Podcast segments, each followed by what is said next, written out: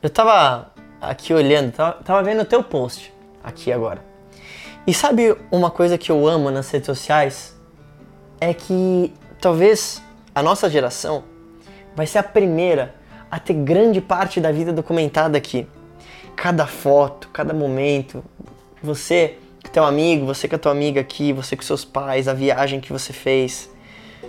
Agora, em termos de negócio, você pode utilizar a rede social estrategicamente, não só para atrair possíveis clientes, mas o principal, deixar um legado. Pelo menos para mim, como empreendedor, todo negócio que eu faço ou, ou desenvolvo, eu, eu literalmente penso nisso e me arrepia pensar nisso literalmente, porque é, quando você cria, por exemplo, um curso online, você cria algum produto, você cria algum conteúdo que vai te ajudar aquele possível cliente a ter uma transformação positiva, e você, é claro, faz isso de coração, é, não é apenas uma transação financeira que está acontecendo ali.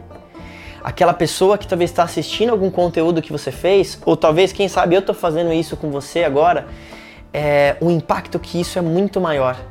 E eu acredito que, como empreendedor, é, se talvez inspirar você a ter esse tipo de mentalidade, você pode utilizar a internet criando conteúdos ou talvez criando o seu curso online ou algum produto online, um e-book ou alguma coisa, para trazer uma transformação positiva na vida das pessoas. Porque eu garanto para você, as pessoas sabem.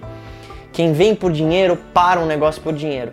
Mas se a sua missão vai muito além disso, você vai ficar positivamente impressionado em ver em como você pode agregar valor para as pessoas e ganhar muito dinheiro com isso. Mas o dinheiro, ele não é o objetivo, ele é a consequência.